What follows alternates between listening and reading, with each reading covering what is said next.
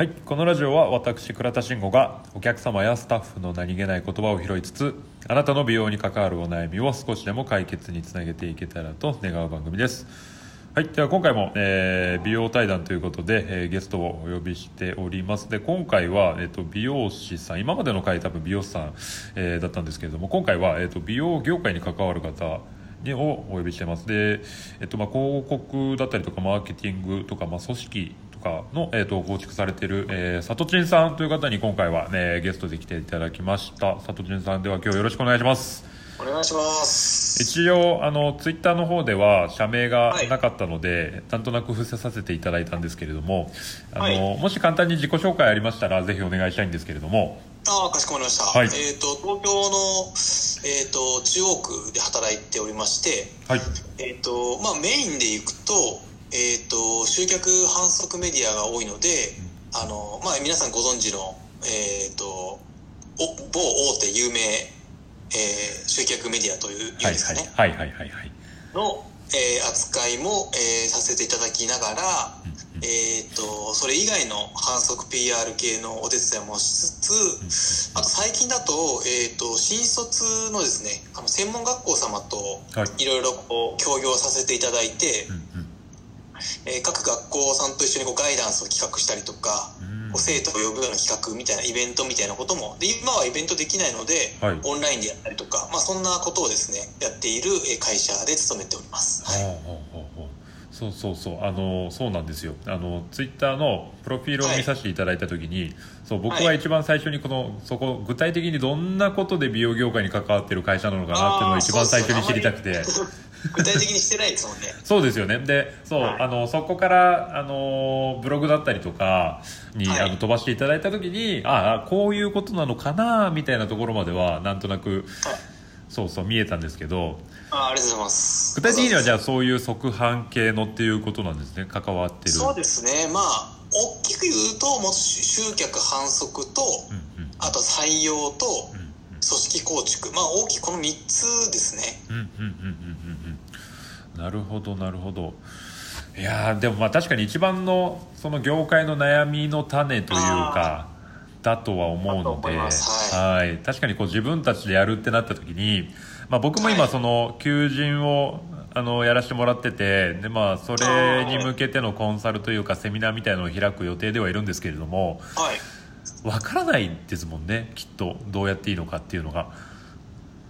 そうですね。あの、まあ、反則もそうですし、採用もそうですけど、やっぱり美容師さんって、まあ、我々非常にリスペクトさせていただいてるんですけど、はいあの、やっぱり職人だと思ってるんですよね、私は。はいでどちらかというとやっぱこう技術でお客様のこう美だったりとか、うんうんうんまあ、こう美を通してお客様のこうライフをこう良くしていくっていうお仕事だと思ってるんで、あの極端な話してしまうとやっぱそういうことをまあ採用とか集客のことを考えるはいその余裕はないと思うんですよ。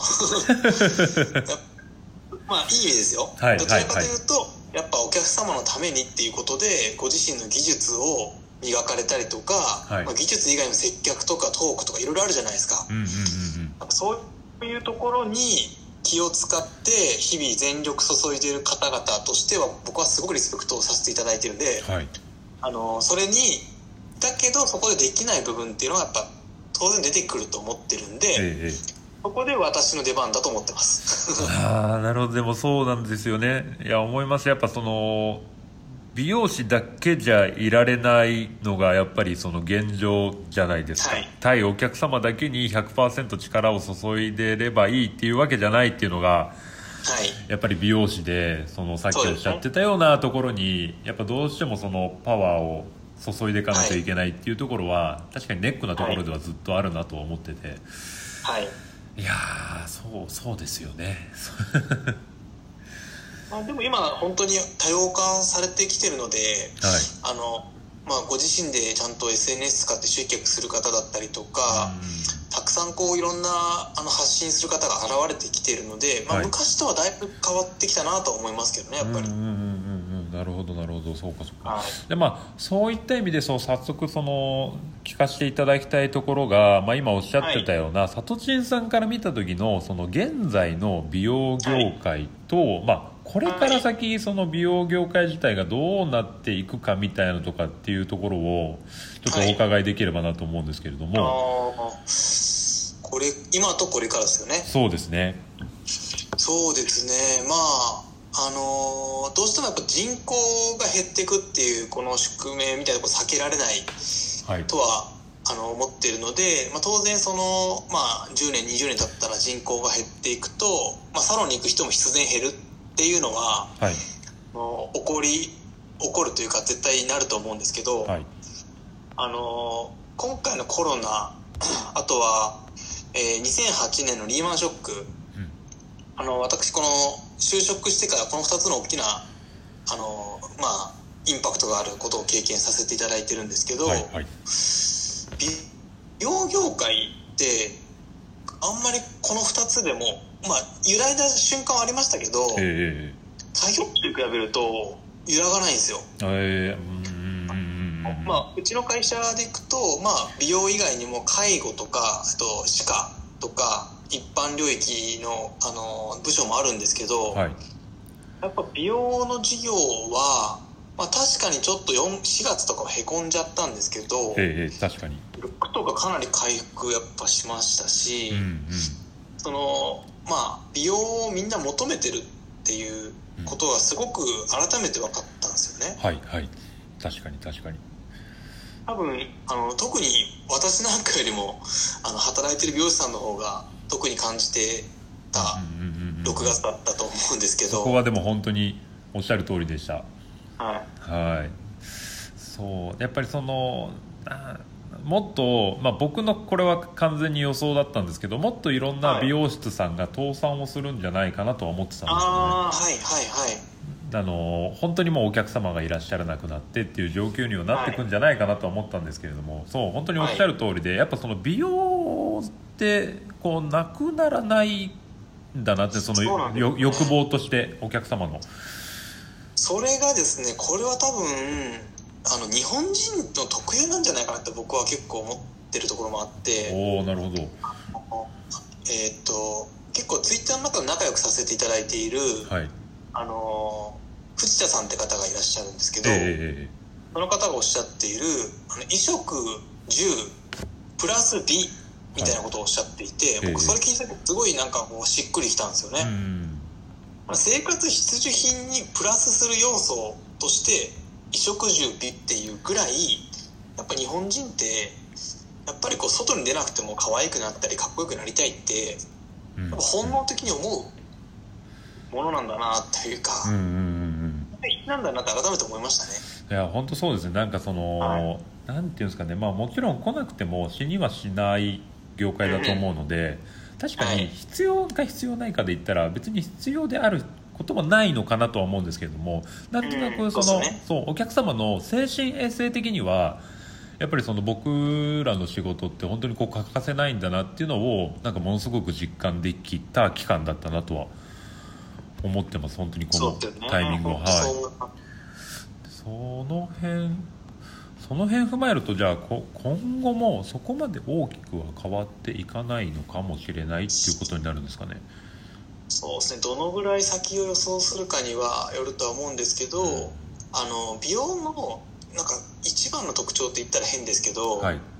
あの感情とかエモーショナルな部分が非常にこう関わってくるお仕事じゃないですか、えなのであのそれがすごくキーポイントだなと個人的にはすごく思ってて、ー、はい、あの例えばなんですけどめちゃくちゃテクノロジーが発達して、あの前回した髪型と同じ髪型にする機械ヘルメットみたいなのができたとしてもですよ、はい。やっぱりそういうことじゃないじゃないですか、え あのどういう気分でとか、うん。あの今日はどんな風にしようかな美容師さんみたいな、ーうんうん。なんかそういう感情みたいなものがあるから楽しいっていうのもあると思うんですよ。はいはいはいはい。そう。だから単純になりたいとかあのこういう髪型髪型になれば満足っていうよりはプロセスも楽しんでるじゃないですか。そうですねそうですね。確かに確かに。っていうところでいくとその感情とか人の心をあのが大事になっている以上は根本的にはずっと変わらないんじゃないかなとは思ってるんですようね。ん。なんかそういったった意味でもなんかその先駆けみたいなのであの、はい。10年ぐらい目にあの自動シャンプーあったじゃないですか、あはれ、い。一気にその都心部の方ではわーっと導入されましたけど一気になくなったじゃないですか。一気にさ引きましたね。そうですよね。その名前はドーンって出た割には結局それ続いてる美容室さんがなかったっていうのはまあなんかそういうところに関わってくるのかなって思いますおっしゃるは通りシャンプー一つにしても、い、うん。シャンプーしながらのコミュニケーションなんだかんだ好きなんですよみんなきっと。いや本当そう思います。その、まあ、もちろん喋ることが全てではないと思うんですけどやっぱその指先で伝わる思いみたいなうん。のとかっていうのはやっぱり自動シャンプーじゃできなかったんだなっていうのがそうですね。結果ですもんね。はい。うんうんうんほどまあそうですね。結局そういう人対人と人との心の部分っていうところではまあ本当にものすごく遠い未来 AI がこうそういう感情とかはい。っていうのが理解できるようになったらまあわからないかもしれないですけどまだまだ遠いそれもあれですよ。面白い実験があって、はいはいはい。今って AI ってすごい流行ってるじゃない流行ってるというか、あはい。あのどんどん進化してますね。はい。であの例えばテストとかを受けた時にはい。数学とかは100毎回100点らしいんですよ。はいはい。